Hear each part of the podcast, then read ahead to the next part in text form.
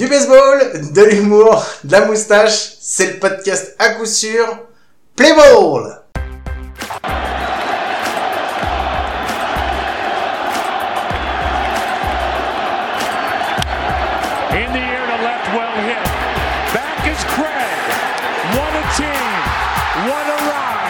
The Cardinals are world champs in 2011.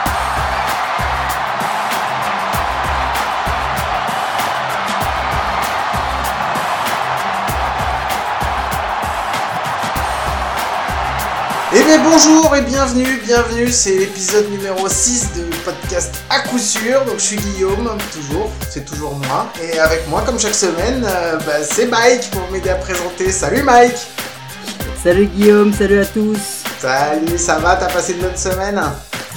Écoute, euh, plutôt bien, on vient de terminer le quiz MLB. euh, Marion a mis une, euh, une grosse race à tous ces, tous ces, ces machos euh, euh, de tabac qui pensaient euh, pouvoir gagner. Elle, en- elle les a tous sortis, euh, tous les 15 euh, se sont agenouillés devant sa, sa grande victoire. Bon, il va falloir qu'on enlève le côté moustache alors de baseball, humour, et puis il va falloir qu'on trouve autre chose, hein, parce que sinon, Écoute, moi Marion, je l'ai jamais vue, elle a peut-être une moustache, et on va pas la Oh. stigmatiser si jamais elle en a une. mais non, mais c'est vrai, il y a un moment, on n'en sait rien, tu t'arrêtes de. Voilà. Il y a des gens qui ont fait carrière avec ça, donc on va surtout pas. On ne sait pas, elle a peut-être une moustache. Et Ah, peut-être, peut-être. Bon, euh, on va attaquer tout de suite avec euh, le Go. moment des news.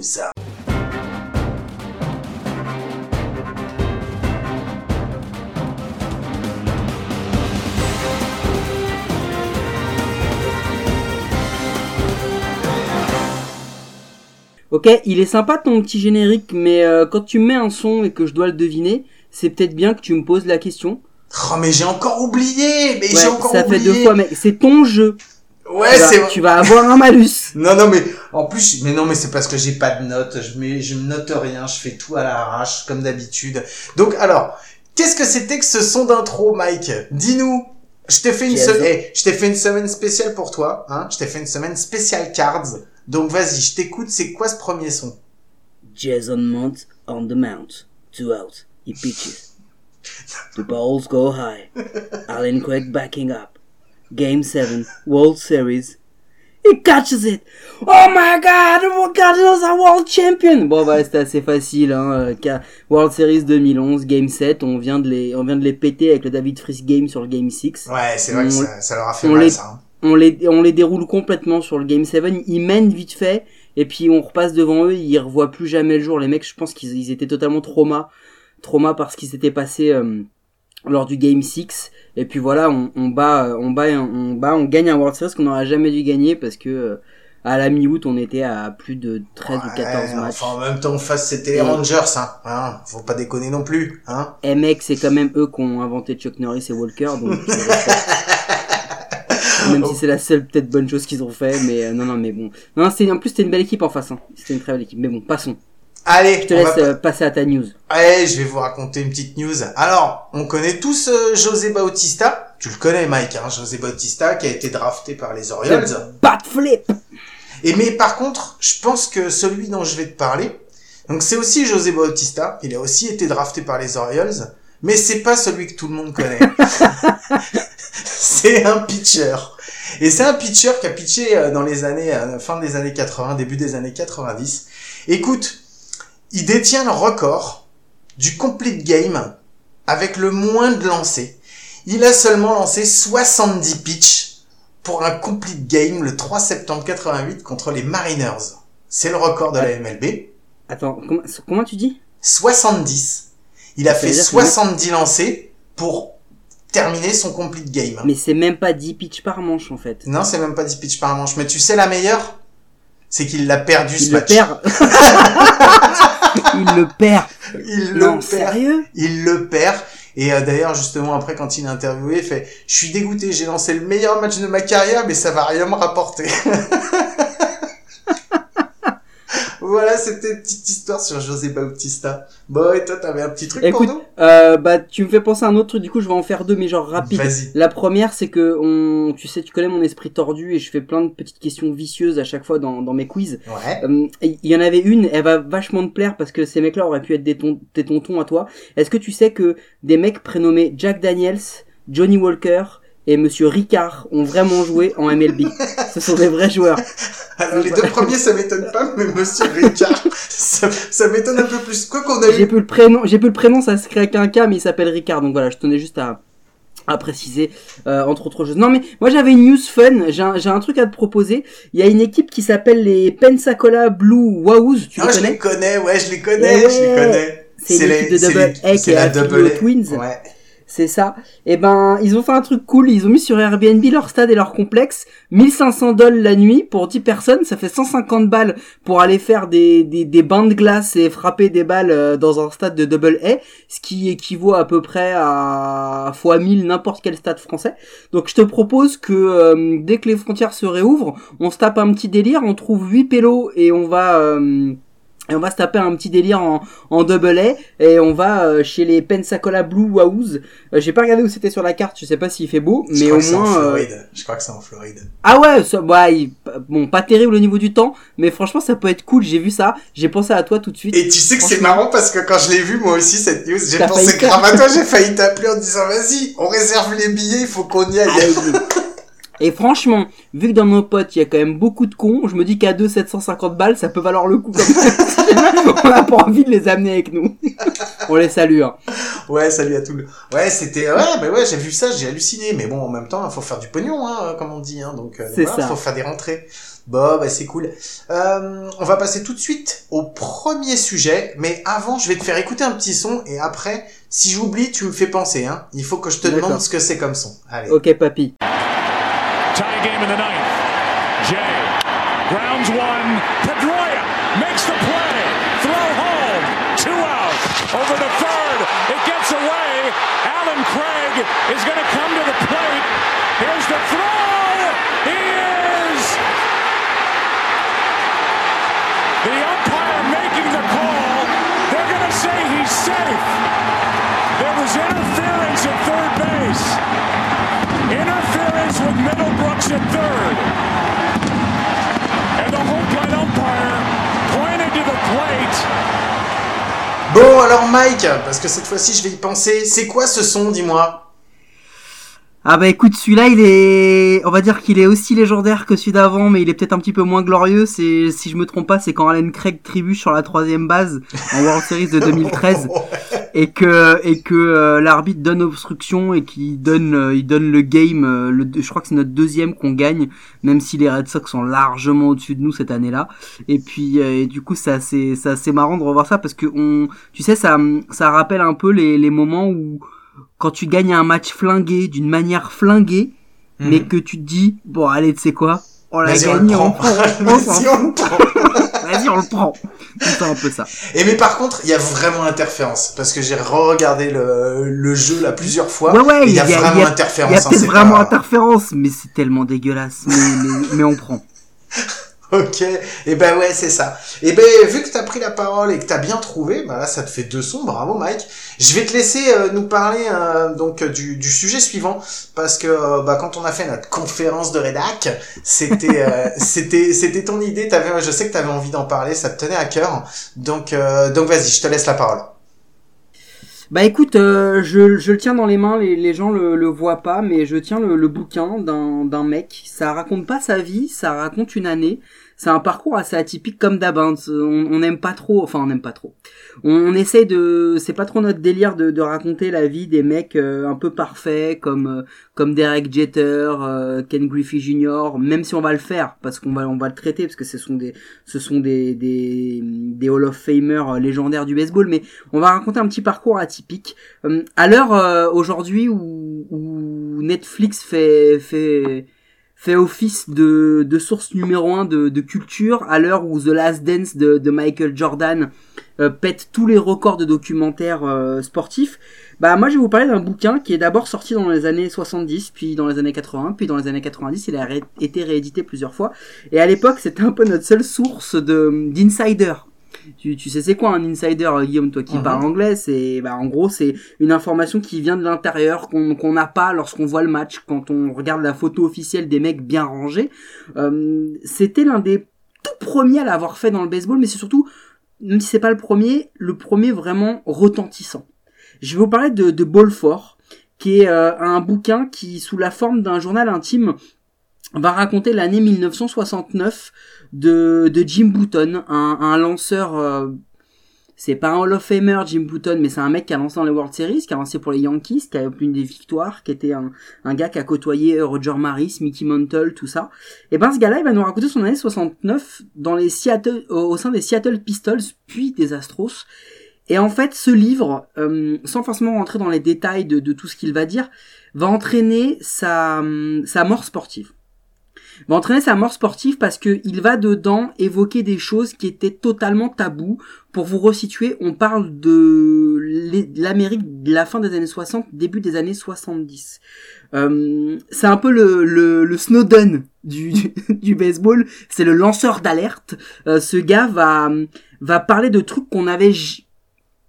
Je vais pas dire qu'on avait jamais entendu, mais qu'on qu'on soupçonnait, mais qu'on n'osait pas s'avouer, si tu veux. Comme euh, le fait que, que dans la Maison Blanche, il se passait pas euh, à l'époque de Bill Clinton que des négociations avec euh, avec les grands pontes de ce monde, tu vois. Tout le monde le sait, tout le monde savait, un peu comme avec Chirac, mais faut pas le dire, faut pas en parler. Et ben ce gars-là, il va juste raconter la vie. Il va raconter la vie d'un joueur de baseball. C'est-à-dire que à cette époque-là, on n'était pas euh, au professionnalisme poussé à son à son maximum. Donc les mecs en spring training se cachaient. Il raconte ça, Jim Button, dans son bouquin. Il dit Oh my god, they are training. Qu'est-ce qu'ils font? Ils font des burpees. Eh, attends, je vais à la salle vidéo, mec, parce qu'il y a un truc à faire.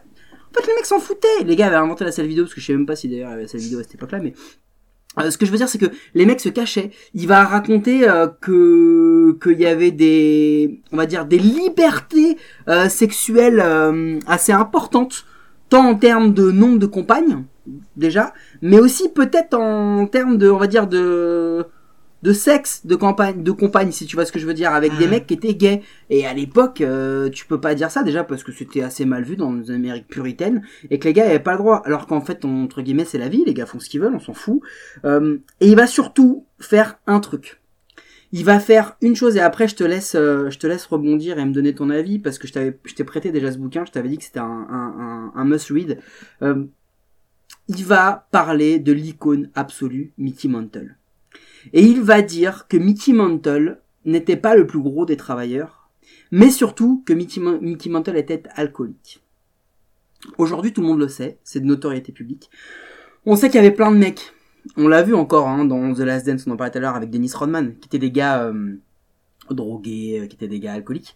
Mais il va parler de l'icône.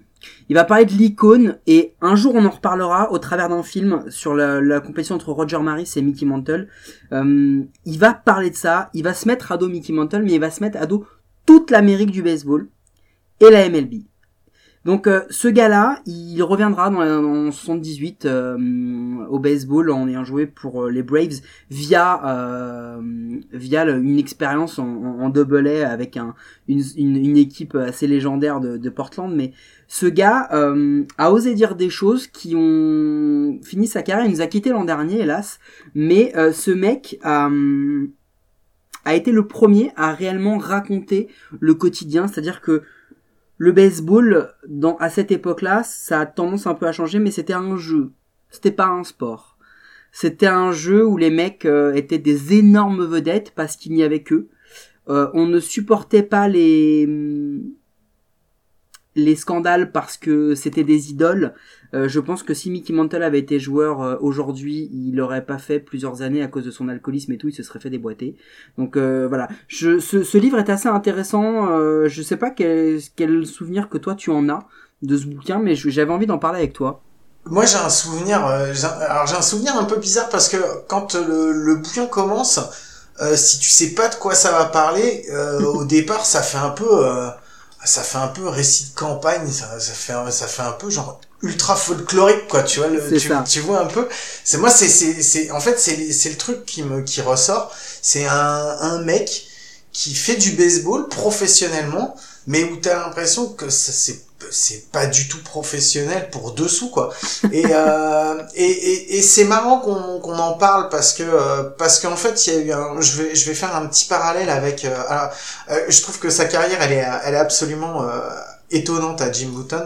Euh, déjà qu'il est lancé dans World Series, qu'il ait été complètement blacklisté, qu'ensuite pendant des années il ait rien fait, et puis qu'il soit revenu après euh, via via d'autres petits clubs pour remonter, pour ensuite terminer. Il a joué, je crois qu'il a joué aux Mets aussi, il a joué aux Braves, euh, il a fait, euh, il a fait. Astros, Ouais, donc euh, donc les voilà. Pilots.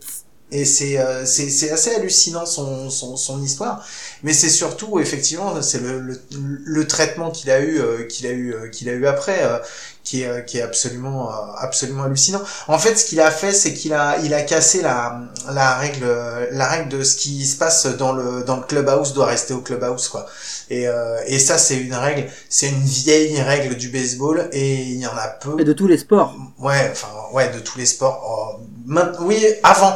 Maintenant, maintenant, de Oui. toute façon, tu te rends compte qu'avec les médias, ça Mais change, ça, ça change. Alors, pour le foot et les trucs comme ça, ça a vachement changé. Le baseball, c'est quand même encore resté vachement secret. Regarde, quand euh, Mike, c'est Mike Fierce quand il annonce que les, euh, Yes. que les, euh, Les que Astros. les Astros ont, ont triché parce que euh, ils avaient tout un système pour euh, pour trouver pour pour pouvoir décoder les les, les signaux Les les signaux. signaux adverses. Euh, il a enfin on a fait le parallèle un petit peu avec euh, avec Jim Button et avec euh, avec justement le fait qu'il avait euh, enfin l'Amérique était divisée entre euh, entre bah cri- enfin à la fois euh, enfin à la fois se dire que les Astros étaient des tricheurs mais en même temps que à côté de ça euh, Mike Mike Frears il a failli en prendre plein la tronche parce qu'il avait cassé la cassé la règle du euh, du clubhouse quoi. Donc euh, c'est c'est en- c'est encore d'actualité aujourd'hui quoi ces histoires là quoi. Ouais, mais tu vois, la grosse différence, c'est que Mike Fierce, il le fait, ok mais il y a déjà des soupçons, il y a déjà un truc, tu vois ce que je veux dire Jim Button, il le fait de lui-même, en fait. L'histoire, c'est... Lui, il commence dans, la- dans, dans l'année 68 à écrire un peu des mémoires. Alors, il est très facile à lire, hein, ce, ce bouquin. Bon, il est, vous le trouverez sûrement qu'en anglais. Mais c'est des, euh, chapitres de 2-3 pages avec chaque jour de sa saison. Et en fait, euh, on vient lui proposer, il lui dit oui. Et donc, de lui-même, le gars va lâcher ce genre de truc. Euh, il a été appelé de, de, de Judas. euh, il y a le commissionneur de l'époque qui avait brûlé le bouquin, qui avait appelé à la censure. Enfin, ce mec-là, il a, il a créé un espèce de de de de, de cataclysme jamais vu avant. Euh, oui, Mike Fyers, il le fait, mais Mike Fyers, il le fait. Tu sais, il donne quand même un petit peu le, la sensation de, de, de, de prendre la vague, si tu veux. Ben, en fait, alors l'histoire, bah, pour pour, euh, je vais rebondir juste sur Mike Fires parce que c'est c'est import- c'est important de savoir comment ça s'est passé. C'est qu'en fait au départ il en a pas parlé dans la presse. En fait il en a parlé au départ à ses collègues, à ses collègues des Athletics. Et c'est venu aux oreilles de Ken Rosenthal parce que c'est lui qui sort euh, qui Ouais, sort l'histoire, hein, donc euh, qui travaille, euh, bon, qui souvent. qui travaille pour beaucoup euh, beaucoup de, de de sites de baseball euh, Et et d'insider, puis il travaille pour la Fox aussi, enfin il fait les, les interviews à côté, et il entend parler de ça, et c'est lui après qui va voir Mike Fierce, et Mike Fierce, et qui lui dit, écoute, j'ai entendu ça, j'ai ça, ça m'est revenu aux oreilles, est-ce que c'est vrai? Et là il aurait pu euh, ditcher le truc, tu vois, en disant, bah ouais, enfin bon, c'est ce qu'on raconte, moi je peux pas dire et tout machin, et il fait, bah ouais, c'est vrai, c'est exactement ça. Et c'est comme ça qu'est sorti le, le scandale des Astros. Alors effectivement, on est d'accord, hein, il y avait des soupçons, parce que tout le monde soupçonnait, puisqu'il avait déjà, ils avaient interviewé, euh, ils, ils les avaient interviewés en, même après les matchs pour dire, mais attendez, il y a des, il y a des soupçons et tout. Ah non, mais qu'est-ce que vous racontez? Pourquoi voulez-vous qu'il y ait des trucs? Euh, Ben non, pas du tout, vous rigolez quoi. Donc, Pas de ça chez nous, monsieur. donc alors, il a cassé la règle, mais en même temps, c'est c'est plutôt, enfin, ça a été euh, par euh, par oreille interposée que c'est revenu ça, après c'est ça, aux oreilles de ça la que presse. dire. C'est là la différence. Jim Button, il le fait de manière totalement. euh, Alors, ce qui est assez dingue, c'est que il le fait de manière totalement euh, consciente. Enfin, je sais même pas s'il en est conscient à l'époque. Non mais c'est ça, c'est ce que j'allais dire. Je suis même pas, je, en fait, je suis Et- même pas sûr qu'il se rende compte de ce qu'il a fait en Lui, fait, il en quand fait il un, écrit. il en fait un bouquin drôle, Hmm. en fait. Mais finalement, il est, il est, il est, oui, il est drôle parce que franchement, il y a des moments, moi, j'éclate de rire quand je lis le truc. Mais en même temps, il est, il est tellement subversif dans la manière dont, de ce qu'il raconte parce que même aujourd'hui, euh, 50 ans après l'édition de ce livre, on lit des trucs et on dit non mais sans déconner. Mais il est pas dur qu'avec les autres. Hein. Moi, j'ai le Ah oui, souvenir oui. qu'il est Ah oui. vachement dur avec lui-même. Il a un regard sur lui qui est absolument ultra acerbe. hein. Mais c'est ce Faut que je te pas- dis parce que quand il explique que dans les sprint training les mecs se cachent, il parle de lui hein. Il dit non non attends les mecs ils sans déconner moi je suis lanceur les mecs ils étaient en train de courir dans le champ dans dans l'outfield et de faire des sprints moi je suis rentré vite fois au vestiaire hein, parce que faut pas déconner hein. euh. Et puis à l'époque en plus les Seattle Pilots euh, et toute l'histoire un peu euh, un peu alambiquée de euh, est-ce qu'ils vont rester en MLB ils changent et tout il y a y a, y a pas eu trop d'adhésion à cette équipe là dans la ville de Seattle etc qui d'ailleurs a quand même une sale histoire avec les les membres du du Big Four. Enfin bon, donc euh, donc voilà, mais c'était c'était vraiment c'était vraiment c'est assez impressionnant et franchement si vous avez jamais lu ce livre euh, vous, et que vous parlez un minimum anglais, allez-y, il est assez abordable. On il y a pas il y a pas des masses de techniques, c'est juste la vie d'un d'un clubhouse. C'est Ouais. juste la vie d'un d'une équipe de baseball professionnelle dans les années 70. Bah, en fait, il serait pas méchant s'il y avait pas eu euh, tout le, enfin, s'il y avait pas eu réellement euh, l'histoire, euh, l'histoire de l'alcoolisme de Mickey Mantle, parce que c'est surtout ça qui a fait, qui a fait vraiment scandale. Après, le ça, reste. Le reste, enfin bon, si nous on se rend pas compte avec notre regard de 2020 sur l'homosexualité, euh, sur l'homosexualité, ça peut être, je pense que ça aussi ça aurait, ça aurait pu faire. Je sais pas en fait pourquoi, je, sais- je comprends pourquoi il l'a écrit. Ce que je me demande, c'est est-ce qu'il s'est réellement posé la question, est-ce que je peux publier ça quoi? C'est, c'est, c'est, tu, tu, tu vois ce que je veux dire quoi? Parce qu'il y a un moment quand quand tu révèles tout ça, tu te dis attends, enfin que moi je raconte mes conneries par rapport à moi, d'accord, mais là par rapport aux autres, même si tu cites pas de nom, c'est chaud quand même quoi. Bah, quand tu lis les, les interviews ou, ou tu les écoutes sur les rares vidéos qu'il y a, euh, le mec, euh, le mec non, n'a pas l'air de, de vraiment comprendre ce qu'il fait en fait. Il le fait, il est naturel si tu veux. C'est un peu un mec, euh, c'est le l'antithèse de du joueur de baseball tel qu'on a l'habitude de nous le présenter ou de nous le montrer. Et puis c'est surtout un mec hyper intelligent, hein, Jim Button Mhm. tu vois Euh, même si je l'adorais quand Yogi Berra disait que euh, il y avait euh, il y avait euh, 10% de 90% de de physique je crois et l'autre moitié de mental dans le baseball tu vois un peu le parallèle quoi je sais pas si la citation est exactement juste Non, mais, Mais non, mais on va la prendre on n'est pas elle- loin. On va la prendre comme elle est. on n'est pas loin Bob, c'était cool, c'était bien. Merci euh, de nous avoir, euh, enfin, de nous avoir parlé ou reparlé pour ceux qui le connaissent, euh, qui s'en souvenaient ou qui l'avaient lu. C'est, euh, un bouquin, on peut encore le reprendre aujourd'hui et passer un, un, un bon moment dessus. Et quand tu m'as dit que tu voulais faire ce, que tu voulais parler de ce bouquin, j'ai, ça m'a fait penser, ça m'a fait, ça m'a rappelé que j'avais vu un documentaire il y a quelques années euh, documentaire Netflix qui s'appelle The Battered Bastards of Baseball. Et euh, je t'ai dit, mais tu l'as pas vu ce truc-là? Tu m'as dit, bah non, j'ai non, ça me dit quelque chose, j'ai dû commencer à le regarder et tout. ça, et, ça euh, fait des années qu'il est dans excuse-moi qu'il est dans mes favoris Netflix et j'ai jamais pris le temps de le, de le regarder ouais, et je et je t'ai dit, moi. et je t'ai dit, c'est marrant parce que j'ai le souvenir. Alors moi, je l'ai vu, euh, quand je l'ai vu à sa sortie, j'ai dû le voir en 2014, tu sais, 2014 ou 2015, donc ça faisait un Mhm. moment. Et je me dis, mais attends, mais Jim Button, mais Jim Button, on en parle dedans. Et donc voilà, donc l'histoire de The Battered Bastards of Baseball, donc c'est un documentaire de 2014, euh, il raconte l'histoire des, des Mavericks de, de Portland. Alors l'histoire des Mavericks de Portland, il faut savoir que Portland, pendant des années, ils ont eu, euh, voilà, on revient dans les années 70, hein, donc euh, fin 60, euh, début 70, ils avaient une équipe, euh, une équipe à, à, à Portland, je me souviens plus comment ils s'appelaient. Tu te souviens comment ils s'appelaient les... Euh... non j'ai pas le L'équipe de Portland? Je C'était pas pas. les Beavers ou un truc comme ça? Ouais, c'est possible que ce soit les Beavers. Enfin bon, peu je importe. sais pas mais c'est classe les Beavers Et ouais, c'est classe. Ça a des grandes dents et une queue plate. Enfin. on bon, parle d'un animal hein. voilà. Et, euh, et en fait, euh, donc les- l'équipe vivotait avec euh, pas de gros résultats, euh, surtout qu'ils avaient pas de public, quoi. C'est surtout ça en fait. Euh, les- les- la, la ville de Portland se foutait royalement de son équipe de AAA. Et, euh, et donc la MLB euh, a décidé euh, en fin 72, euh, bah voilà, on va retirer, euh, on va retirer Les l'équipe de Portland. non? Non, je non. Timber- non, bon, peu importe. Timber c'est la MLS excuse-moi vas-y Je vais, on va retirer, euh, on va retirer l'équipe de Portland et puis on va aller la délocaliser ailleurs. Parce que les années euh, fin 60, début 70, euh, il faut se rappeler que avant, euh, avant les années 60, il y avait énormément de clubs indépendants euh, de baseball. À partir des Ouais. années euh, jusqu'au, à partir des années 60-70, euh, la MLB a fait le a fait main basse sur tous ces clubs et en fait les a affiliés euh, au club de MLB.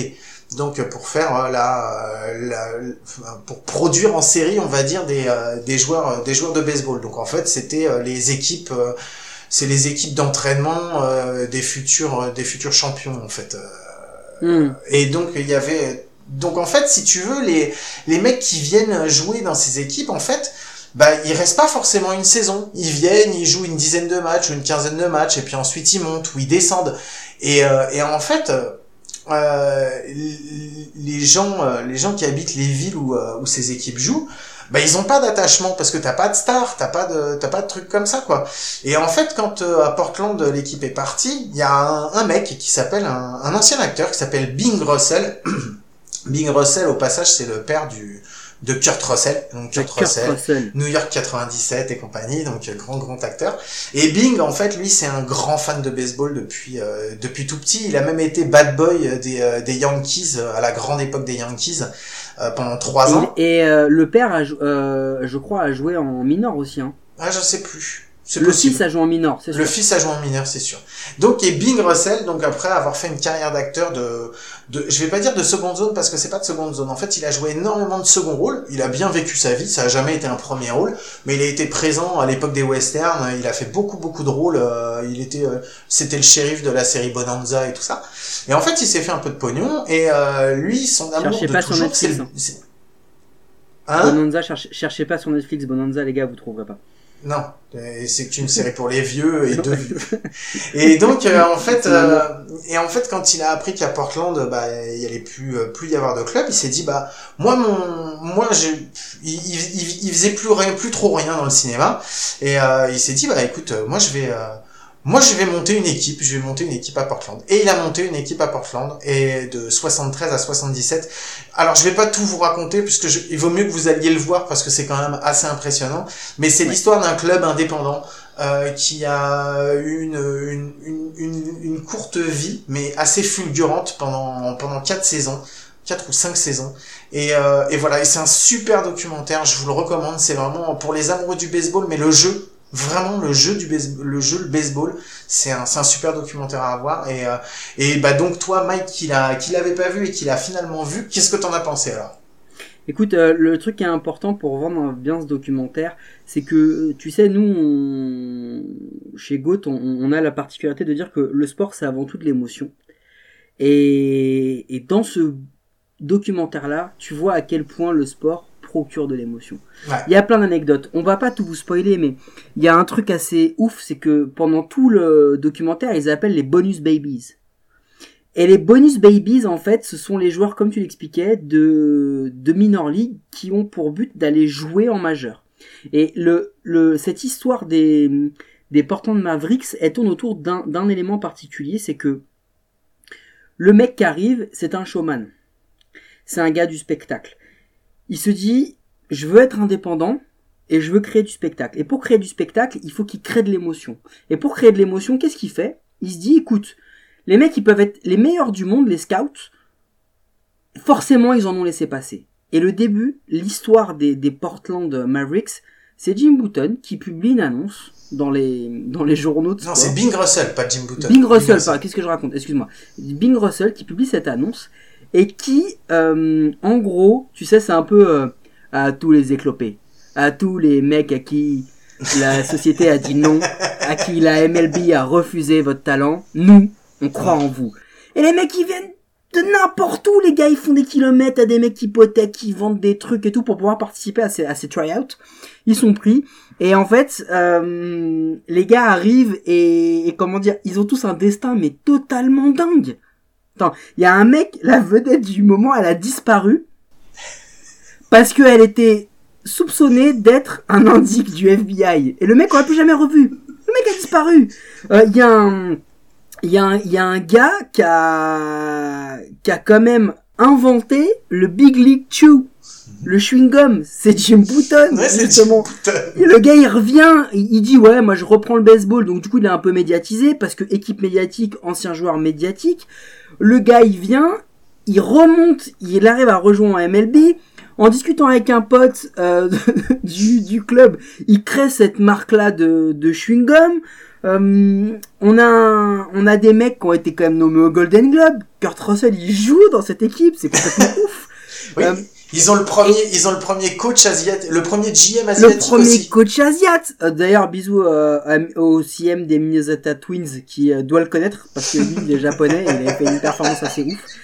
Euh, en fait, c'est l'histoire d'un homme complètement fou, donc le père Russell, mais euh, totalement génial. Et on se rend compte qu'en fait, dans cette histoire-là, euh, il a médiatisé les bad boys, il a médiatisé le, le mec qui arrivait avec son foutu balai Mais pour créer sweep. sweep, sweep. Enfin, c'est, en fait, c'est que des anecdotes et c'est vraiment, c'est, pas surprenant quand t'as lu le bouquin de Jim Button de le voir arriver là-dedans parce que ça lui correspond totalement. Les mecs, ils ont de la bedaine et tout. Et ce qui est assez dingue et c'est ce qu'il faut raconter, c'est que ces gars-là ont réussi.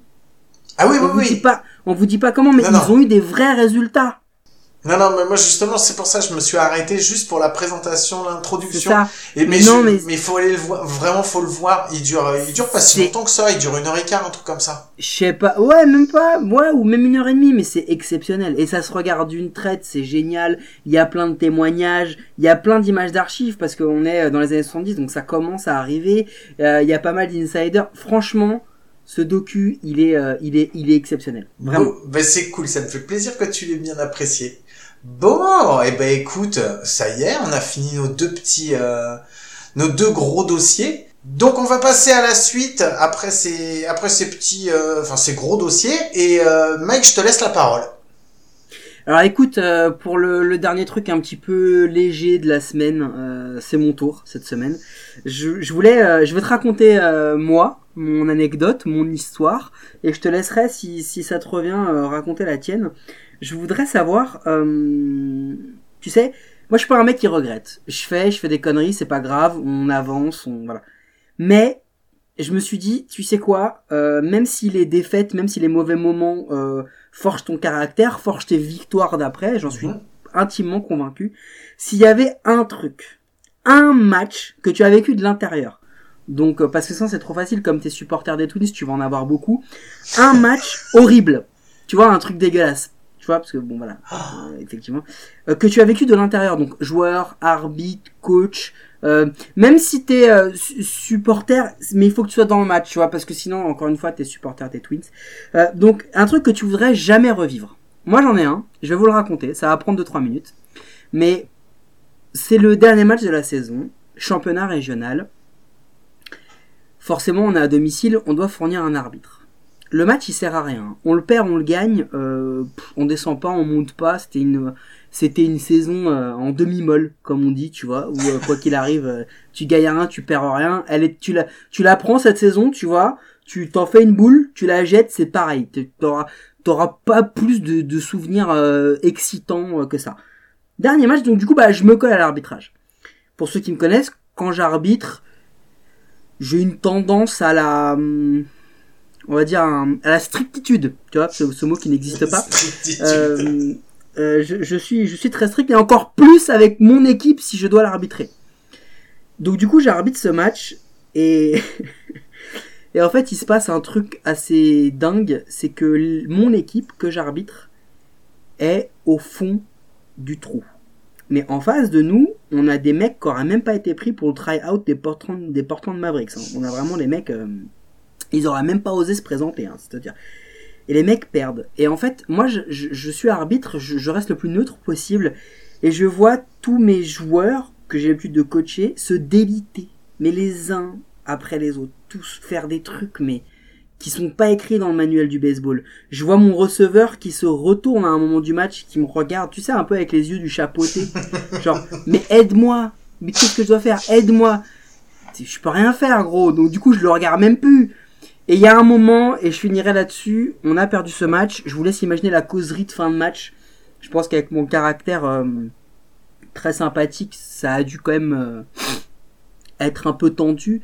Mais pendant le match, j'ai entendu une phrase de mon première base qui très fort dit Les gars, s'il y a une pop ou une fly ball, on l'attrape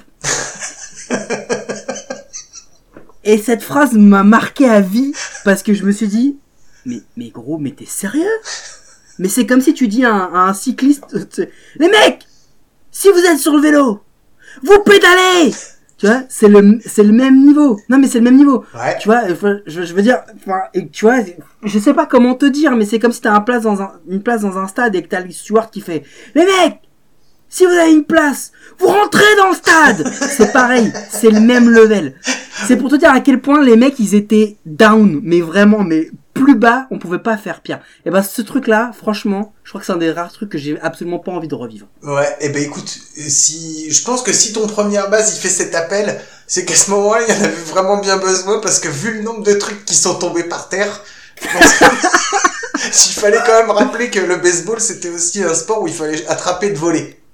Pour ceux qui n'ont pas compris qui était le première base, ils viennent peut-être de le comprendre.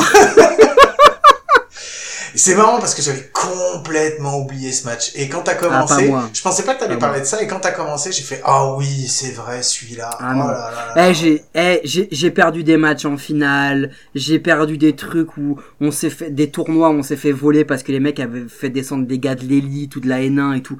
Mais franchement, même ceux-là, je veux bien les revivre. Celui-ci là, c'est le pire de tous. Ah, moi, Parce qu'en plus, t'es Ouais, vas-y. impuissant. T'es impuissant. Ah ouais, non, Tu là, peux rien faire. Tu subis totalement. Non, moi c'est euh, s'il y en a un, c'est euh, la demi-finale qu'on fait. Je crois que c'est notre dernière saison ensemble.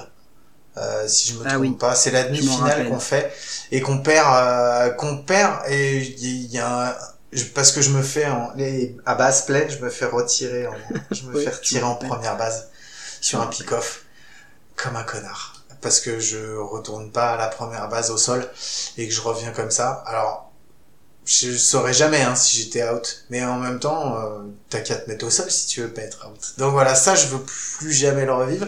Et le deuxième, c'est euh, le jour où on allait jouer, euh, on allait jouer sur le terrain où l'équipe de France euh, joue, tu sais dans le 91. Comment ça s'appelle scénar. à Sénart, ouais. Et je me suis fait une joie d'aller jouer sur ce terrain. Et ça a été mon pire match. Je fais 0 sur 5, je fais des erreurs, je fais, je vais même pas une fois sur base. C'est un des pires. Et je veux juste, ce qui s'est passé, je veux juste plus jamais le revivre. Voilà, ça c'est les deux, les deux moments, euh, les deux moments un petit peu, euh, que j'ai pas envie de revivre. Après le match où on est des nuls, il y a eu beaucoup de matchs où on a été des gros nuls quand même. Ouais, mais là, c'est la, c'est la sensation des. Non, mais enfin, pourquoi tu dis beaucoup, la plupart? Ouais. Il y a, il y, a, y a quand même la, la sensation, moi, que j'ai, c'est que je suis derrière la plaque. Et tu vois, et en plus, franchement, c'est je crois que c'est le pire de tout. Parce que c'est mes joueurs qui sont sur le terrain. Et en fait, tu te remets en question parce que tu te dis, c'est moi qui leur ai appris à jouer comme ça À ces blaireaux là Et t'es là et tu te dis, non, non, non, c'est, non, non, c'est pas moi. Et là, tu vois une erreur ou un truc, et tu non, non, vraiment, là, c'est pas moi. Je- non, je veux bien que moi je sois nul, mais c'est pas ça que je leur ai appris à ces gars-là. Et en fait, et tout le truc, et t'as même le sentiment à un moment, tu te dis, eh, celle-là, elle était, elle était presque strike, non? Non. Et puis après, tu te dis, non, parce qu'en fait, il le mérite pas. Non, c'est une balle. Et, et en fait, c'est, c'est, c'est, c'est un- le match, mais je crois qu'on le perd sur la merci roule, hein, parce que, parce qu'il y a plus de 10 mais c'est un truc, mais Ouais, non, c'est horrible. tout est à jeter. Hmm. Tout, tout, tout. Donc euh, non, je m'en passerai bien. Bon, eh ben merci Mike, c'était cool encore une fois. On Merci à toi. Bah de rien, on a passé un bon moment. Moi je vous dis, euh, je vous rappelle à tous que vous pouvez nous retrouver en podcast, euh, en réécoute, euh, sur iTunes, sur SoundCloud. Vous pouvez nous trouver sur euh, Goat aussi. Vous pouvez aller aller dessus pour nous écouter.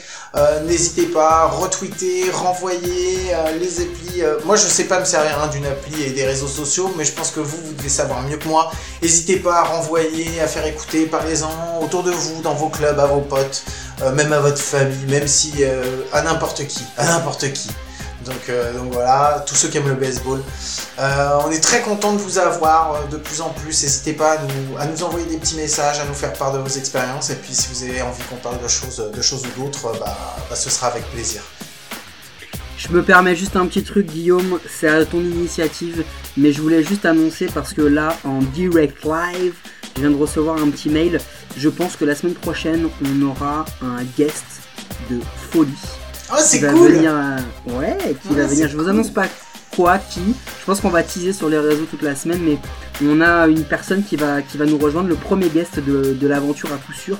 Et, euh, et vous ne serez pas déçus. Vous Ouais. verrez, vous serez pas déçus. Ouais, je suis content, je suis content, ça fait plaisir. C'était une idée qu'on a eue euh, la semaine dernière ensemble et, et voilà, c'est une très idée que tu as eu la semaine dernière.